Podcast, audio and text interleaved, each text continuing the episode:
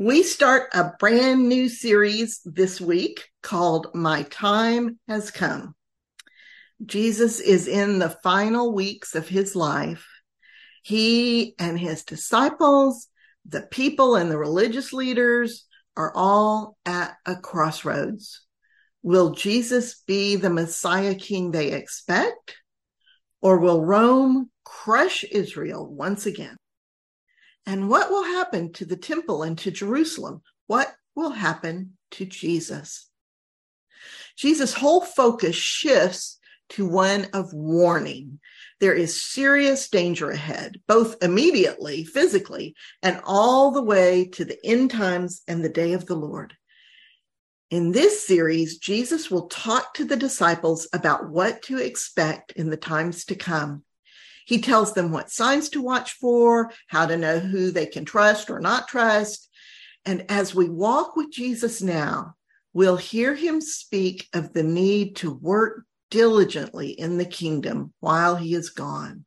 He calls his followers to prepare, to get ready, because what we do while he's gone matters. As we open our series, Jesus has made it safely to Jericho. He's now heading out towards Jerusalem. He's re- relatively safe since there's a huge crowd following him. And according to Luke, these people fully expect the kingdom of God to appear immediately on the spot. I mean, after all, if Jesus is the Messiah, they are looking for him to usher in the day of the Lord.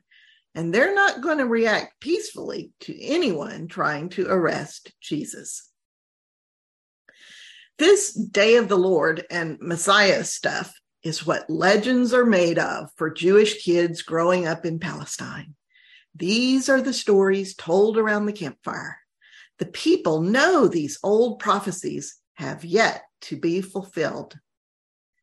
All of the Jews know that one day God himself is going to show up. Their enemies will get what's coming to them and Israel will come out on top of the heap. These old stories are not usually part of a Christian's childhood education. So let's pretend that we are young Jewish kids in Jesus' day and age and listen to the story together. Prepare to be astonished as we hear the words of Isaiah, Joel, Jeremiah, Zephaniah, Zechariah, and Micah. The scripture references are on the screen as I go along, but these excerpts and many others like them pervade the books of Hebrew prophecy. I've, I've only pulled out the few needed to form the bare bones of the story. Um, if you were in any of the series uh, that we did in the Hebrew Bible, you'll know that we did not study the the each prophet's book separately instead i pulled the the actual character of the prophet into the story within the context of the king that he was prophesying to and the the events of his day um, so we we um, kind of got a piecemeal idea of the prophets. This is a completely different way to look at them. What I've done here is I've pulled out from from these prophets uh, a really good sample for you of all the um, unfulfilled prophecy around the day of the Lord and the Messiah. And I'm going to give you a sort of mashup so you get a broader feel um, of, of the prophet's message as a body of prophets. And I'm also telling it as a mashup because that's how the stories like this live in people's hearts. So here we go. On that great and terrible day of the Lord, the Lord will muster the hosts of haughty ones and the kings of the earth together like prisoners, and after many days will call them to account. Let the nations come, for their wickedness is great. Multitudes, multitudes in the valley of decision. Therefore, wait for me, says the Lord, for the day I rise up as a witness to pour my indignation, my burning anger out on the assembled kingdoms. All the earth will be devoured. By the way, the nations and kingdoms in view here are the Goyim, the Gentile nations, the enemies of Israel who have oppressed her cruelly, one after another for centuries. The end time, when God sets everything right, is prophesied to be literally earth shattering and cataclysmic. We're just, you know, skimming the top of these ancient stories. There are many more similar prophecies in the Hebrew Bible. I will wipe out everything man, animal, birds, fish. I will overthrow the stumbling blocks along with the wicked. Now, as an aside, this wiping out of everything seems to be in the context of everything that is haughty and oppressive. Zephaniah actually goes on to include all idols in this category. And stumbling blocks in this context have consistently meant obstacles thrown up by the unjust and powerful to obscure God's love and mercy for his people. The Lord continues, I will search Jerusalem and will muster all the congealed who say, The Lord will do nothing. That is such an interesting choice of words. It literally means congealed in dregs. And it brings to mind that, you know, congealed scum at the bottom of an unwashed cup. That's the word being used for these people. These are people who think the Lord is not paying attention, so they pervert justice and hoard power. They will be called to account. The great day of the Lord is near and coming quickly, a day of distress and anguish, trouble and ruin, darkness and gloom, trumpets and battle cries. Terrible distress will come upon all people because they have sinned against Yahweh, and neither their silver nor their gold will save them. They will all be consumed. Now, that gives you an idea of the level of the Lord's wrath against the haughty and the congealed, those who think the Lord doesn't care about justice. The Lord most definitely does care and will not let evil stand forever. Evil will be wiped out wherever it hides. As it turns out, all those nations that Joel said will be gathered together in the valley of decision do not repent. Instead, they will fight against Jerusalem, and it will be a day of terrible suffering for Israel. The city will be captured and ransacked half the people will be taken into exile. So obviously, this end time day of the Lord spans more than one day. This can't all happen in a single 24 hours. And the prophets acknowledge this. It will be a day known only to the Lord with neither day nor night. There will be light at evening time on that day, the Lord will stand on the Mount of Olives and the mountain itself will split in two. Then the Lord will come with all the holy ones with him. On that day, living waters will flow out of Jerusalem continually, winter and summer, half flowing towards the west and half flowing towards the east. This is another indication that the day of the Lord spans quite a long period. The Lord will be king over the whole earth. His name will be the only name. Plagues will strike the nations that fought against Israel, and their survivors will go to Jerusalem every year to worship the King, the Lord of hosts if I am a Jewish kid listening to all of this, one of the takeaways I would have is that even after all evil is wiped out, there are still survivors, even among the Gentile nations who fought against Israel. People survive all this. Let's see what happens next. That day is great. There is not another one like it. It is the time of Jacob's distress but he will be saved. Now, Jacob is another name for Israel. The day of the Lord is called Jacob's distress because of the awful things that happened to Jerusalem at the hands of the Gentile nations before the Lord finally comes and turns the tide of the battle. The Lord comes to save Israel. I will break their yoke and tear off their chains. Never again will they be slaves.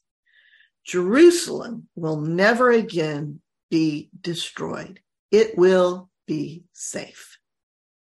So rejoice, sons of Zion. Rejoice in the Lord your God, for you will be vindicated.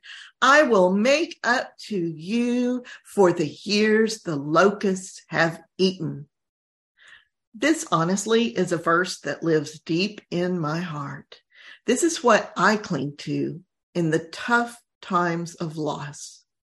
This is what I trust and believe in that the Lord will not only set everything right, but he will restore and redeem all that death and evil have taken from us. In that day, declares the Lord, I will gather the lame and the outcasts and make them a strong nation. I will reign over them in Mount Zion from now on and forever. Rejoice, daughter Zion, for the Lord has pardoned you. The King of Israel is in your midst. You shall no longer fear disaster. In that day, the branch of the Lord will be beautiful and glorious, and those left in Jerusalem will be called holy when the Lord has purged the filth by a spirit of judgment and of fire. That phrase, branch of the Lord, is a reference to the Messiah throughout the Hebrew Bible. And notice how explicit this prophecy is about the spirit of judgment and fire being one that purges but does not destroy the people involved. And as we know, that spirit of judgment and of fire is none other than the Holy Spirit that is a fire of purification and life, not a fire of death and torture. The fire from God, the fire of the Holy Spirit is like a refiner's fire, purging away our impurities and leaving the purest of gold within us. The Gentile nations will bring all the Jews who have been scattered among them back to Jerusalem they'll bring them back on anything, any sort of conveyance they can find on horses, in chariots, on stretchers, on mules, and on camels. They will bring them back. They will bring them like an offering to the Lord in Zion. Lord, here are your people.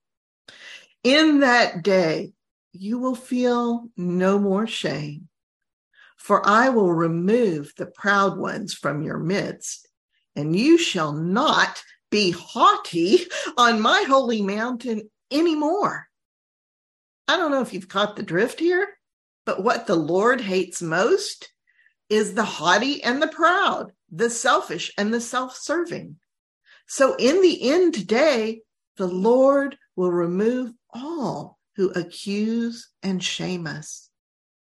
It doesn't say he tortures them to death. He simply moves them away so they will have no more power to hurt us. He says, I will leave the humble and the poor in your midst. They will trust Yahweh. They will do no injustice and tell no lies. This is a passage worth meditating on, isn't it? This is what it looks like when God comes in power to set everything right. I will pour on the house of David and the people of Jerusalem a spirit of grace and supplication. They will look on me, whom they pierced, and mourn as for a firstborn, as for an only child. Christians, of course, see Jesus in this passage. A Jew in Roman Palestine might also think of the Messiah, sent by a God whose heart has been pierced by unfaithfulness over many centuries. He will administer justice from Jerusalem, and the nations will beat their swords into plowshares and their spears into pruning hooks. There will be no more war, nor even any training for war. There are many references to the Lord, um, He, in these passages, in these prophecies. As a Christian, you may be wondering whether they're talking about God the Father or about Jesus the Messiah. They are, of course, one and the same Holy Spirit, but I find it easiest to keep things straight in my head if I visualize all these end time prophecies as referring to the second coming of Christ. People have different opinions, of course, but you can usually tell from the context that the Lord in view is the Messiah. Here's an example from Isaiah 11. It uses branch language, which we know refers specifically to the Messiah. From the root of Jesse, who was King David's father, shall come a branch, and the Spirit of Yahweh shall rest upon him the spirit of wisdom and understanding, power and might, knowledge, and the fear of Yahweh. That's obviously Messiah language. He will judge the poor and the meek rightly with justice, and with his breath he will slay the wicked. The wolf will dwell with the lamb, and the leopard will lie down with the calf. A little child will lead them. The earth will be filled with the knowledge of the Lord. The Lord will not only restore Israel, he will restore the entire world. There are many passages that talk about restoration of the whole world. But this last part of Isaiah 65 is an example.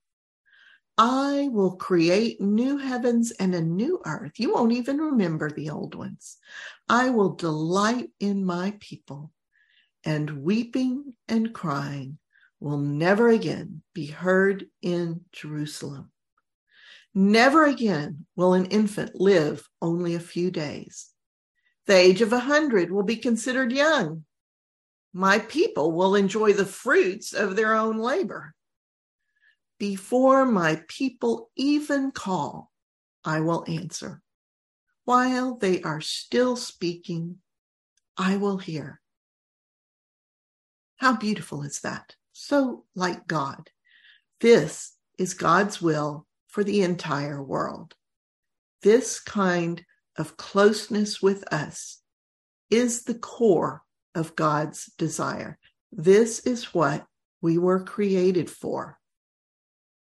Now, that was quite a story. And all of this is the stuff the Jews of Palestine have been raised on. This is the great hope of their people. This is what they carry in their hearts. This is what keeps them going, even as they are being crushed by the Romans. So let's pull this all together and distill these prophecies down to their essential points so we know who the Jews of Palestine think Jesus is and what they are expecting him to do as the Messiah. First off, they're expecting someone fully human. Jesus is, in fact, totally throwing things off by insisting he is in God and that he is God's son. They, they were, you know, expecting a Jew from Bethlehem, descended humanly from King David. Third, as you can see from all these prophecies, they are expecting the Messiah to show up with overwhelming military force, conquering all of Israel's enemies and restoring her, not only as a sovereign nation, but as the most sovereign nation of all. The Messiah will be a wise and righteous judge who restores justice and rules the world from Jerusalem. He will gather all the Jews back to Israel from all over the world, and he will put an end to all wickedness and sin.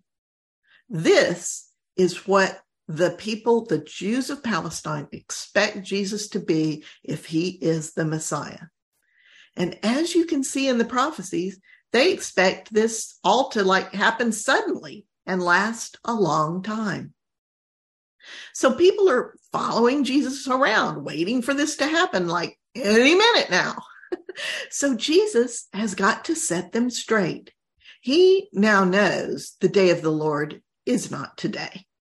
He now knows he will be tortured and killed, and that after he is gone, the people will still need to be looking forward to the day of the Lord.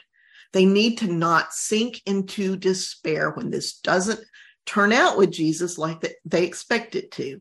It's a tricky message to get across that he is the Messiah, but the timing of the day of the Lord is not what they've been expecting. So Jesus tells them another parable to help them understand. It's found in Luke 19 and also in Matthew 25.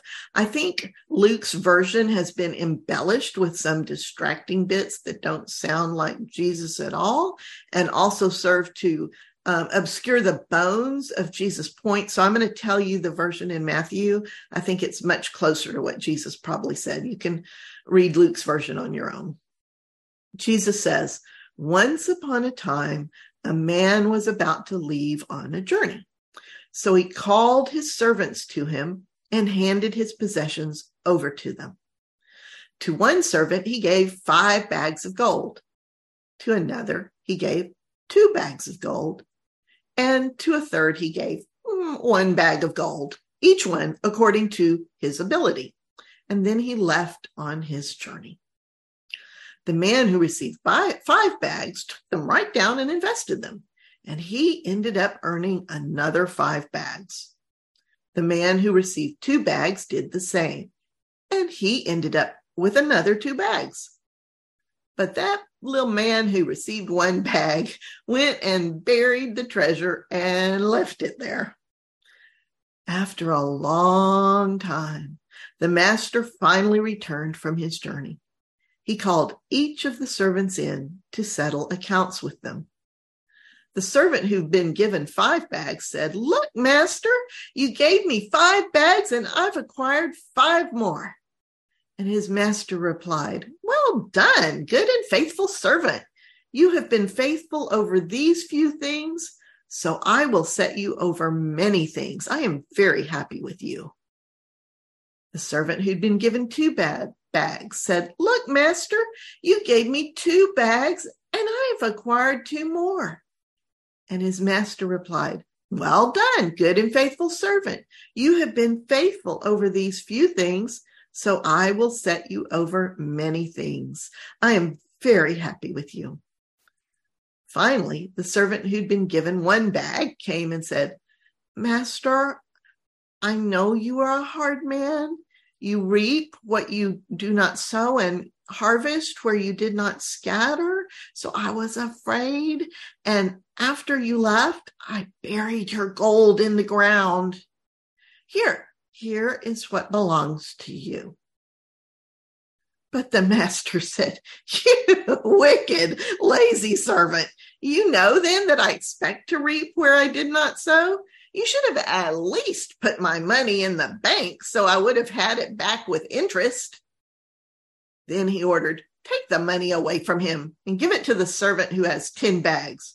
For to whoever has will be given more, and they will have an abundance. But to whoever has not, meaning whoever has not produced fruit, or in this case, invested what they were given, even what little they have will be taken away. Throw this worthless servant into the outer darkness where there will be weeping and gnashing of teeth. Now, that's quite a story.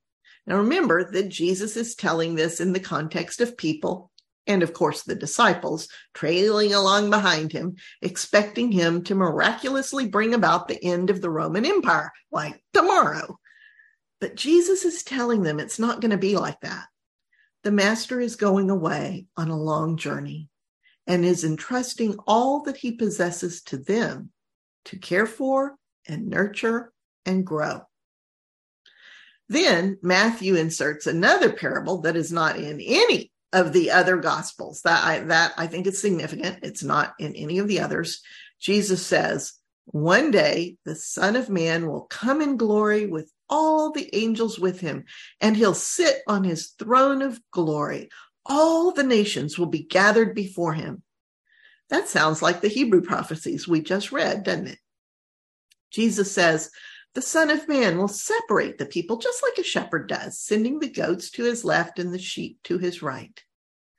Then the king will say to those on his right, Come, those being spoken well of by my Father, inherit the kingdom that has been prepared for you from the foundation of the world. Now, notice the significance of this statement. Jesus just said the Son of Man, which is his own name for himself that he has used consistently all the time in his teaching. The Son of Man will separate the sheep and the goats. Then the king will speak to the sheep on his right. Now, Jesus has never talked like that.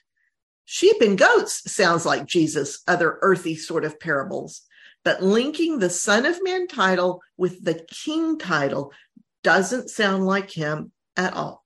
So I'm starting to feel a little red flag here. Has this parable been commingled with the Persian ideas of an afterlife that are popular among the people of this time.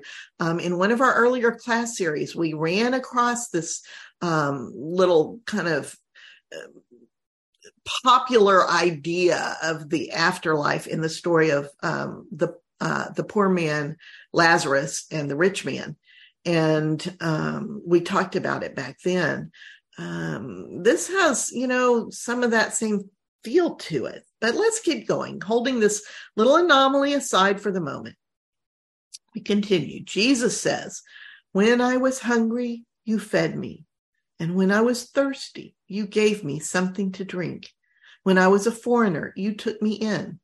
And when I was naked, you wrapped garments around me. I was sick, and you looked in on me. I was in prison, and you came to me. And the just ones will answer, When did we ever do that? We don't remember doing any of those things for you. And the king will answer, Whatever you did for the weakest or the least important of my brothers, you did for me. Then he will say to those on his left, Get out of here, you who are cursed go into the eternal fire that has been prepared for the devil and his angels. Now, wait a minute. Nowhere else has Jesus taught that people will be sent into an eternal fire prepared for the devil and his angels. In fact, this is the opposite of what we just saw in the prophecies in the Hebrew Bible, and it's not consistent with Jesus' previous teachings. When Jesus has taught before, he's always spoken in terms of plants or trees that have been tended but have withered and failed to produce fruit. They're already dead, and Jesus consistently says they will be gathered up and thrown onto the trash heap, Gehenna, because there simply isn't anything else to do with them. They've already become separated from the life giving vine. They're already dead, and nothing but death can come from them. So, this weird statement in Matthew sounds to me like Jesus' words have been intertwined with a modern cultural story. You may have a different opinion, many other Christians do, and we'll talk about it more in our breakout groups. But for me, this is a second major red flag. Jesus continues to talk to the goats who are supposedly cursed, saying, For I was hungry and thirsty, and you gave me nothing. I was a foreigner and you did not take me in. I was naked and you did not wrap a garment around me.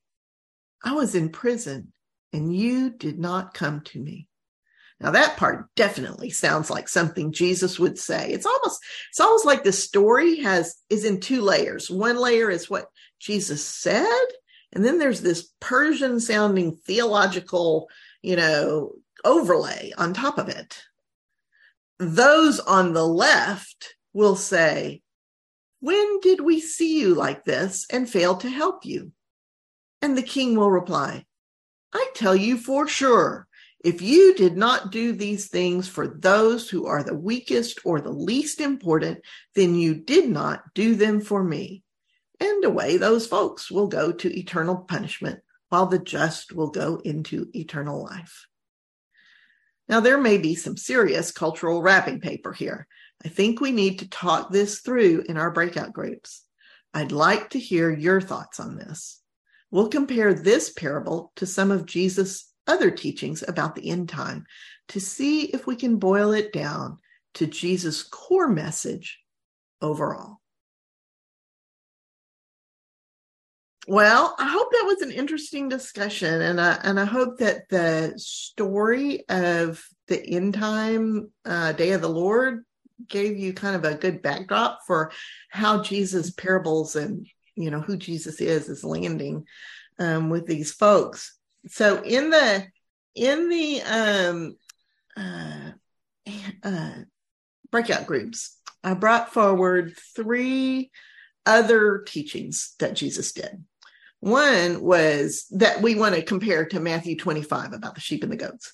So another one that is actually in matthew also is the the whole parable about bad weeds being mixed in with the good weeds. And and when Jesus explained that to the disciples, he told them that the field is the world, the good seeds are people of the kingdom, um, sown by the Son of Man. You know, this is this is us being thrown out in the world to to do the work of the kingdom.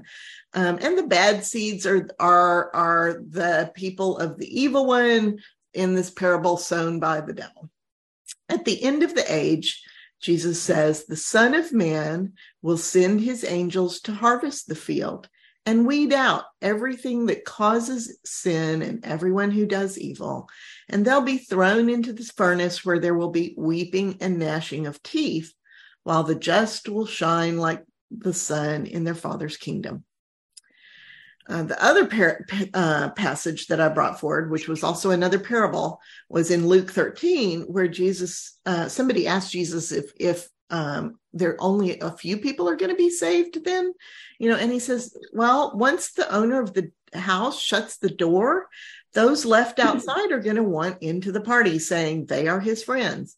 But he will say, "Be gone, you doers of evil! I do not know you." And you will weep and wail and gnash your teeth when you see Abraham, Isaac, and Jacob and all the prophets in the kingdom of God while you're thrown out. Um, and the third passage I brought forward was um, Jesus talking to Nicodemus. And this is where Jesus in in uh, John three, where Jesus is talking to a religious leader who is having struggling to understand who Jesus is. And Jesus just looks at him and says, "You know what? God did not send his son into the world to condemn the world, but to save, heal, you know, make it whole.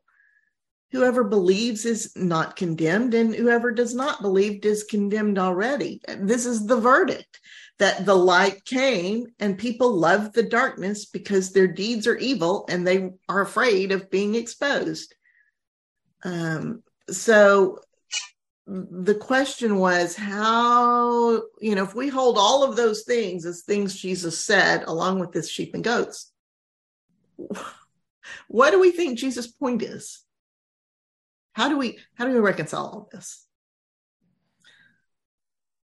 We had a tough time with it. We all started with that the whole thing today kind of reminded us of our upbringing in churches of you know going to heaven going to hell.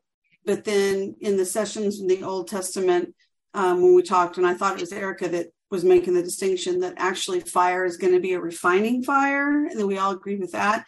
That now this reads differently than it used to, but it's still really hard to, I don't know, to segue. Are are we just thinking that? Are we making that up to save all of ourselves? And then I made the comment that to me, the separation, the sheeps and the goats, and kind of reminded me of the prodigal son. And that we didn't like that, you know, that here's the good son. So here's the sheep who've always done what they're supposed to do. And here's here's the wrong, and they come and they all get the same thing in the end. Well, Joe, our group also hit that refining fire. I think it was Shirley that brought it up about, and we also struggled with childhood indoctrination and into adulthood and setting that aside because it doesn't seem to reconcile and yet it still is indoctrinated deeply into our core. And so it's difficult to embrace the new concepts sometimes without further research. Like there was one i i need to do some research on this part about they will be thrown in the furnace where there will be weeping and gnashing of teeth while the just will shine like the sun in their father's kingdom. I need a little more time with that. This is not enough time. And i think lumar mentioned something absolutely beautiful about that about looking at when you the house door is closed and those are thrown out that's separation from god isn't that the ultimate misery mm. what what can be worse than being separated from god what what could possibly be more than that you know and we discussed our faith and we also discussed other people's concepts of faith. So faith can be different concepts. And we discussed, Lumar shared a, a personal story about how her faith really carried her through something so difficult. And yet she knows that there will be joy in the end because I'd love to hear that story, Lumar. Would you share that? Are you comfortable sharing you, it? You were you were part of that story, Gail. Um, I was sharing that. I just could not imagine having gone through Paul's first cancer journey, um, his remission, my breast cancer, my remission, and his second cancer diagnosis and his death without my faith, without the people of God who were around me and who carried me through. Um, I, I don't know how people who don't have faith in God can do it. Um, people showed up at just the right moment. People stayed. Three three women came to the hospice hospital to to just visit for a short time, and all three of them ended up staying overnight with me while my husband was dying on his last night um, that's a God thing for sure. And I just can't. And Gail was one of those people. And I and she she stayed and followed the casket or the hearse to the funeral home. I mean, so that I could leave and not have to watch that. And those are the kind of people that literally carried me. To me, they were like, I've heard people use the expression Jesus was skin on in the moment. And that's how it was to me. And people would ask me, well, how did you get through all that? I, I, I can only attribute it to God. And I cannot imagine having gone through that and not having that. I, I think that would have been so much more difficult. And it wasn't easy. But um, you know, when I when I got diagnosed with breast cancer, God gave me a verse, Isaiah 41:10, fear not, for I'm with you always. And that's that's all. Thank you. I just when I started this and I said that Erica bring up the purification, I meant the class that we were in at the time that I remember her being what if the fire is actually turning us out to be gold? That was just like very revolutionary to me and has just really stuck in my brain. And it's kind of the meter stick for me now. When I read stuff, does it hold up to this measure? That's a good measure. Um, that's a good measure because um, I think I brought forward in the the lesson um, the the idea of of the Holy Spirit you know, being a, a, a spirit of judgment and fire that um, purges the evil out. You know, it's like when we go on a, you know, a, a, a vegetable, you know, purge of our bodies. It's, it's, it's like, um, we're left the people are left it seems so clear in that in that you know passage that and and also it's said ex, explicitly later um, in in Paul's writing. Um, he will say, you know, if you're you know building works that are you're doing things that are not of the kingdom, that man will you know he'll lose everything when he passes through that that fire, you know, that purging fire. But he will still abide. Paul said he will he, the man will remain. It's just to be like he came through fire, you know? Um, that seems to be such a foundational concept in the Old Testament, in the Hebrew Bible, and also for Jesus, where Jesus just talks about, you know, God is not going to let evil persist. God will let people persist. God's going to redeem it all. Yeah, so ahead. Our question was then where does all of this come from? Where does all this separating of heaven and hell come from if that's the truth? And I think it was Rhonda made a, a good connection to culture. Was it Rhonda or was it Erica? There you go. No, we we were talking about or I had said it could be just some of this could have been this fear-based beliefs could have been inserted with motivation to keep people in check and in line to follow the culture, to follow the politics, to get people to keep going to the church rather than having their own faith. So it's like, it's a lot of times if how I'm starting to believe some of this passages is that we're all going to be standing before the Lord. We're all going to go through purification and we're all going to make it. And I think that's really difficult for some people to accept because their comeback is usually, well, then everyone's going to do whatever they want and there's going to be sin and chaos. And so part of why I think some of this fear based beliefs were inserted is because people thought it could be a way to keep people in line and in control potentially. Mm-hmm. And although there is, there does seem to be this idea that people persist in choosing self, right?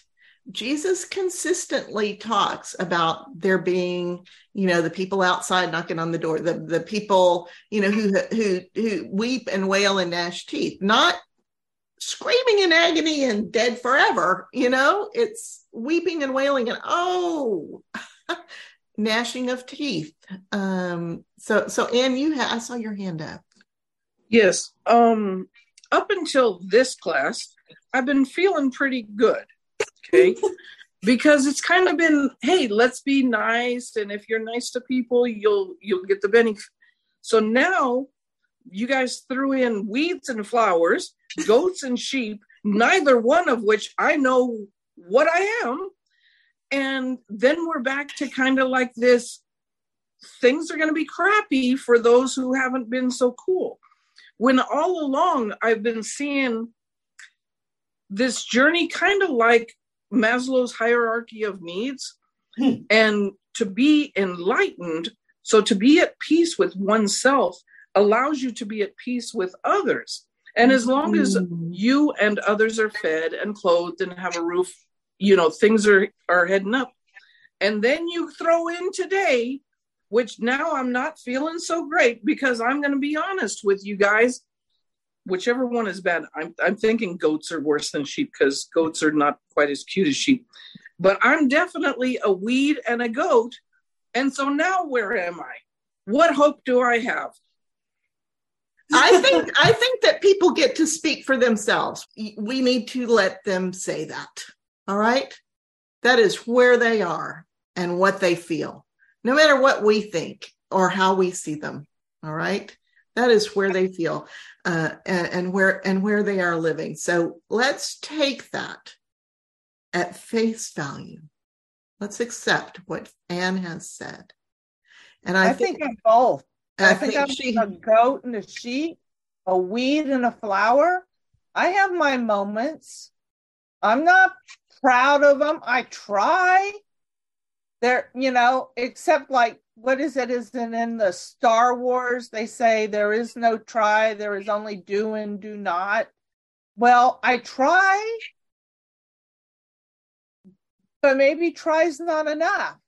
But it doesn't stop me from keep trying. I may never get there to what I want to be.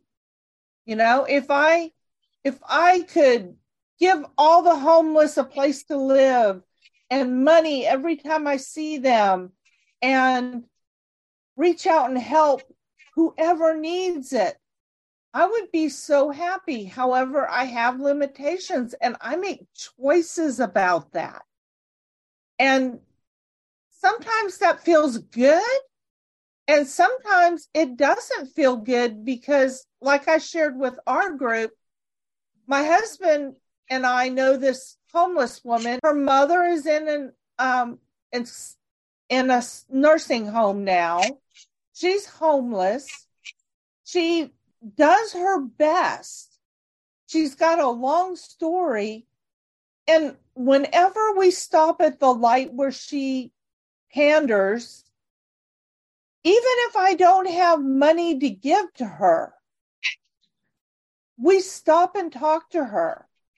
And the reason for that is just to see her as the person she is and treat her with humanity. Because whenever you're at a stoplight and you see the pandering people, so many of us look away. It's mm-hmm. uncomfortable. It is not something that is feels good. And and why is that? Is it because we wish they weren't there, that they had a better situation?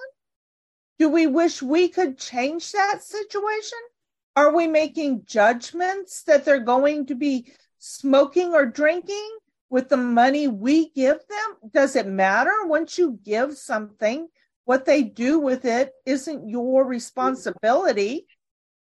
And I think we, I'm using this example because it shows the extreme range of wanting to be the change for somebody to the judgment that we might have all at the same time in the in the in the change of a light. But i think just acknowledging her saying hello and talking to her for that light sometimes i feel guilty she could get money from other cars but she stands at my car and she talks to me. Mm-hmm. and she tells me about her day and we we remind her to get out of the heat and give her some water if i have it.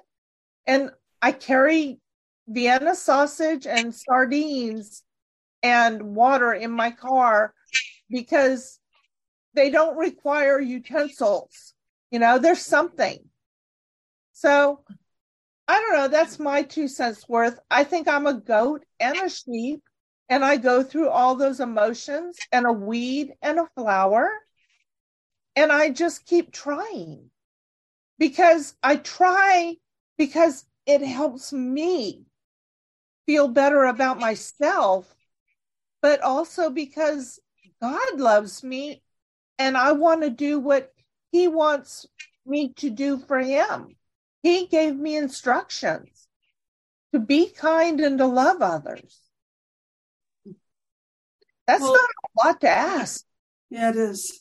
But don't we all say that? Because there is a humility that I think we're all taught that we're not supposed to walk around and say, Look at me, I'm the prettiest rose in the garden.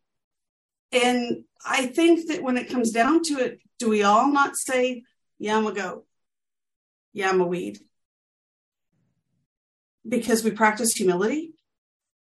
I don't know. You're shaking your head, Anne. What are you thinking? Oh, I know lots of people who definitely have never thought they were a goat nor a weed. Pompous asses that walk around thinking that they're better than everyone else and judgment. Okay. And but that's how it lands with you.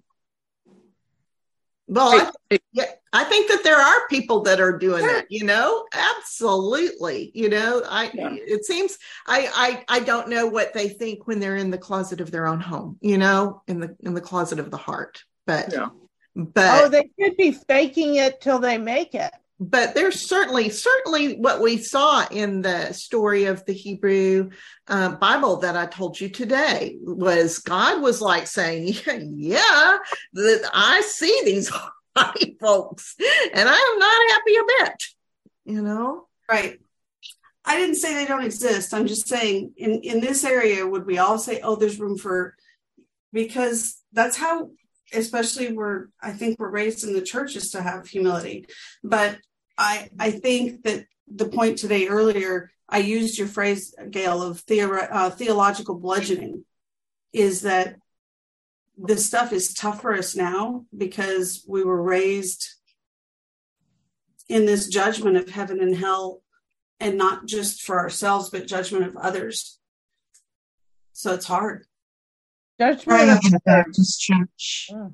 in the 1970s.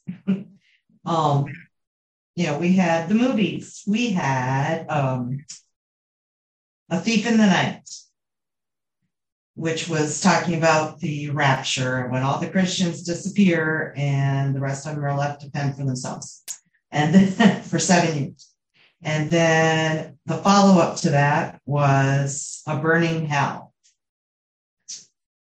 and then they had a follow up to that, which was something about heaven. Um, it was not as popular as A Thief in the Night and A Burning Hell. And the main purpose of these films was to scare you into heaven. Well, that's hardly effective. Was to scare you into wanting Jesus Christ as your savior because you didn't want to go through what the people that were left behind were going through or what the people in the burning hell were going through.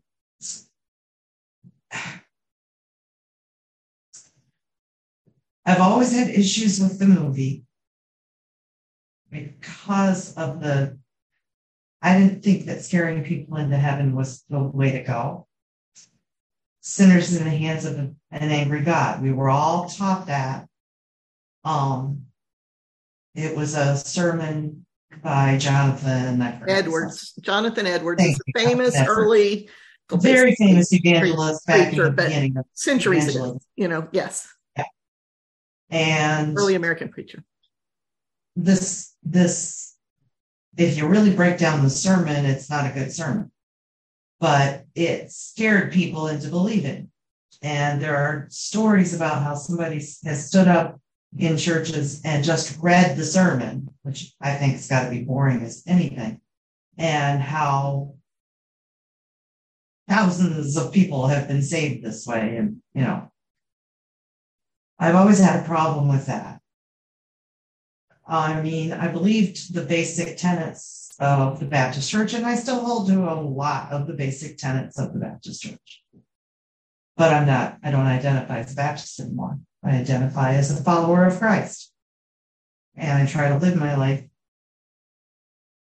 following Jesus' pattern. I don't always manage it, but I try.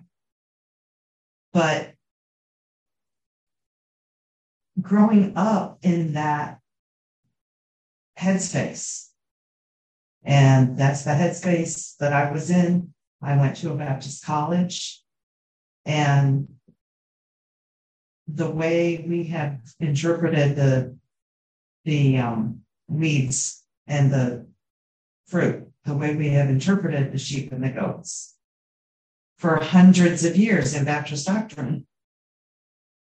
And I was in that for 53 years of my life and taught that consistently. And these concepts that you're teaching hit me like blasphemy because that's what's in my head. But then when I start breaking things down, some of it makes sense, some of it doesn't make sense. I'm still weeding through some of it. What's truth, what's not truth? I have no idea. I'm very confused on some things. But that's okay. We're allowed to be. Jesus did say, ask and you'll receive, seek and you'll find, knock and the door will be open. So I'm asking for wisdom. I'm seeking knowledge. I'm trying to get the door open, not to heaven, but to understanding, to open the door to my understanding. Oh, that's beautiful, Shirley. That's actually beautiful. That's the space the spirit moves in. Yes. When we let go of our own certainty. You know, and I think part of the what I was trying to bring out in the lesson today is how contradictory many of these passages feel and seem, right? So, where do you go when it seems to contradict? You go to God. You go down a layer because what that means is that we are, you know, up in the froth of the ocean where we're getting like all this battered and wind and waves bashing us this way and that. But if you sink down below that, the entire depth becomes more and more peaceful as you sink closer and into the spirit and into the things that are true. Okay. If if if we think of that analogy as being water, the water is all that peaceful depth, right? All that stuff on the top is because of cross currents and, you know, wind and waves and moon pulling on things. you know, we need to see scripture like that. All right. We need to allow for there to be froth. We need to allow that these stories are being pulled by cultural influences and people's interpretations, like Shirley has pointed out. You know, the, the, the, the, one of the beautiful things about the Baptists is their love of the scripture, you know, mm-hmm. whether or not I, I agree with all their interpretations is beside the point. You know, these right leaning conservative denominations love the scripture like I do. You know, we we approach it differently. All right. And so if you're used to somebody up here on the froth trying to make all the pieces match and it's all got to be exactly the same and we're going to figure it out, you know, that's going to feel very differently than where I teach. I teach at a deeper level. Okay. I'm trying to point you to God. And when I think about God and who God is throughout all of these scriptures, I'm asking, has God ever, from the beginning through to the end, approached us with a baseball bat and said, You have to be in a relationship with me, or I'm going to beat you to a pulp. Oh, that has not been God's way with us at all. God has consistently, from the Garden of Eden all the way through, invited us into a place of love and abundance and healing. Even that first murderer, and the the the core family adam and eve cain and abel. The first um, family cain was a murderer. Did god pound him into oblivion? No he did not. Cain came to god and said i am afraid because of what i have done. And god said don't worry. I will put my mark on your forehead so everybody knows you belong to me. The good news can't be good news if it's not good news. Jesus did not come to tell us that because all of us are goats, we all know we're goats. All right. We all know we're goats. Jesus did not come to tell the goats, too bad, so sad. God's going to throw you out. No.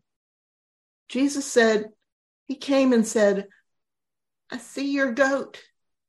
I'm going to heal you. I'm going to help you. I'm going to come alongside you. Okay? A goat's still a goat.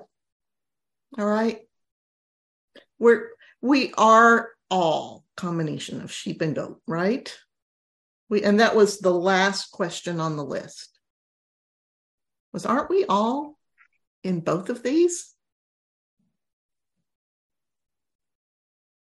I think then that Matthew 25 in this parable about the sheep and goats cannot be talking about whole people. It can't be. None of us is wholly a sheep or wholly a goat. It doesn't work like that.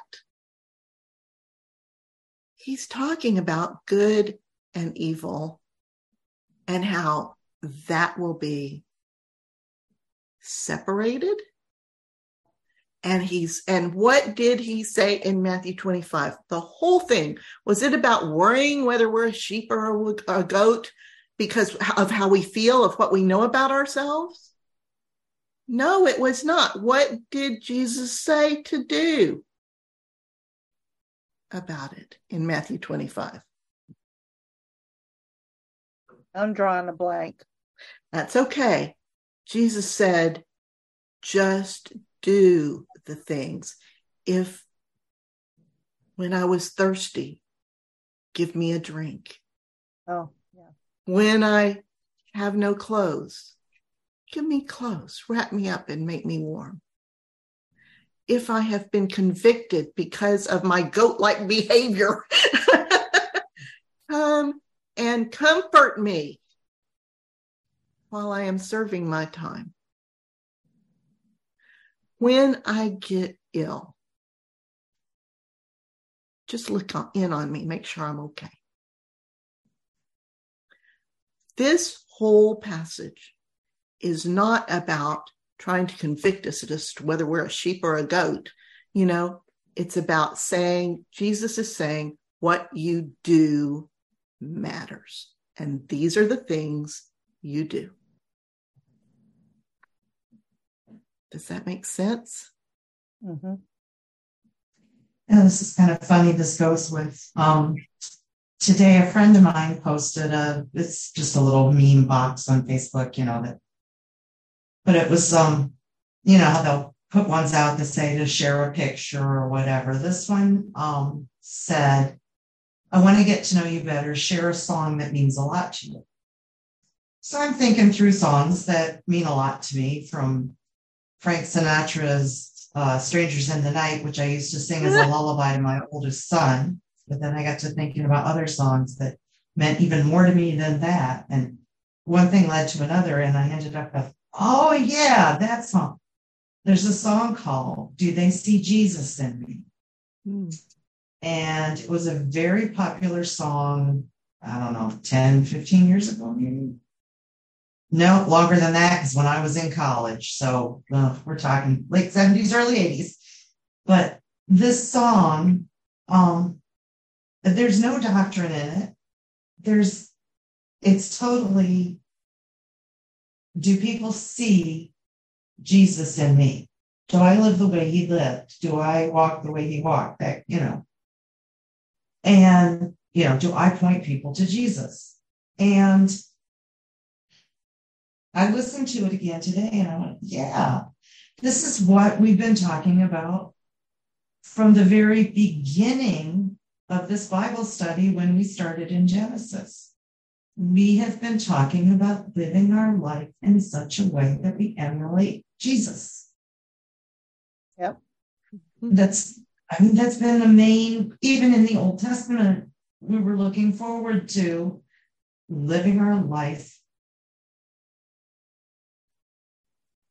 the way Jesus taught, because I mean, that's what was taught in the Old Testament too, living not a life of judgment, but a life of acceptance and a life of love and a life of peace. And, you know, and I'm, I'm, and so that's the song I ended up posting to her was, do they see Jesus in me? And I'm thinking, you know, this song means something totally different to me now than it meant to me when I was in college. That is um, interesting. It's not, am I beating people over the head with scripture?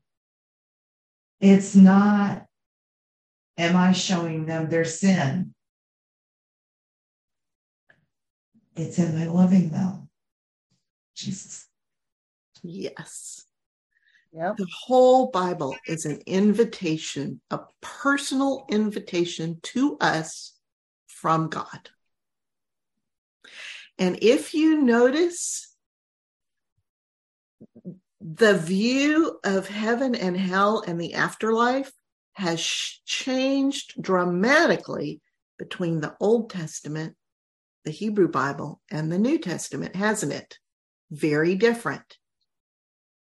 And I want to point out to you that in neither place did God seem to waste a lot of time trying to correct people's theology about the afterlife. God, for the people back in the Old Testament who felt like you know, Sheol was just the place of the dead. It's just like a graveyard. It's neutral. You know, you get if you if you get you know your rewards are here on earth, and you know when you die, you live through your descendants and all that stuff. God didn't go back and try to you know fix that or tell them they were wrong or tell them they were right. God simply met them in that belief and worked with it to try to communicate with them that I am a different kind of God than everybody else's God. That is the same thing that's happening here in the New Testament with Jesus.